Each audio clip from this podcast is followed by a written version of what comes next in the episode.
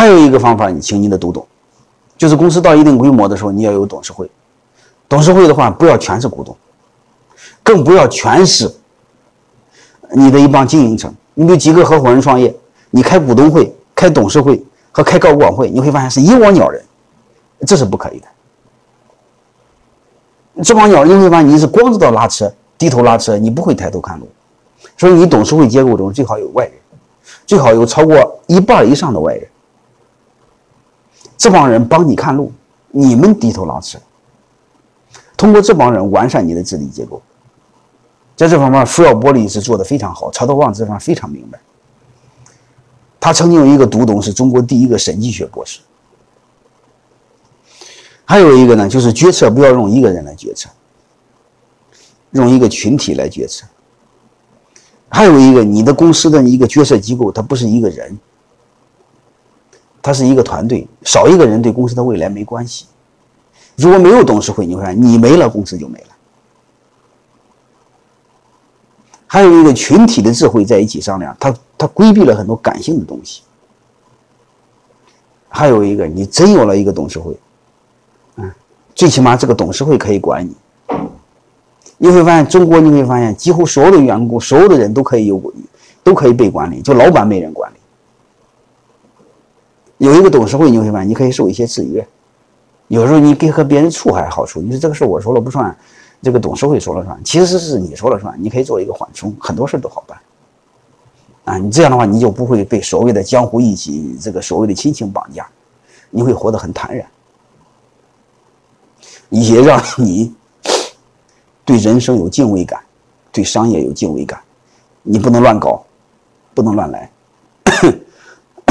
好吧？这个第一，完善了你的治理结构；第二，让你公司。规范，第三让你公司安全，第四对你成长有好处。最后一个呢，加入市董会。这一年市董会在江湖上是很火的，你可以理解为，嗯，比董您的董事会稍微松散点稍微更自由，稍微更个性化的一个叫你的外脑，啊，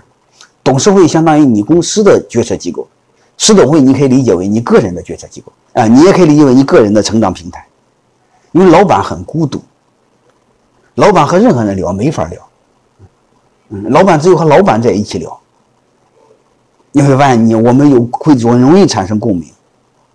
在一起彼此疗伤，彼此啊相互安慰，彼此成长，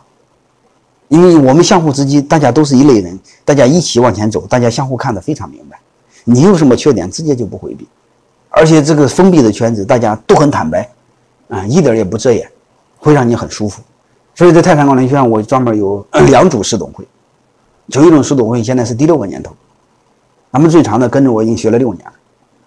而且反响越来越好。现在很多人排队，我本来想做一组，就是带十八个人，超过了多了就不要。但后来排队的太多，没有办法，嗯，然后他又不，他们第他们又不愿意退出，啊，就第二年还交钱，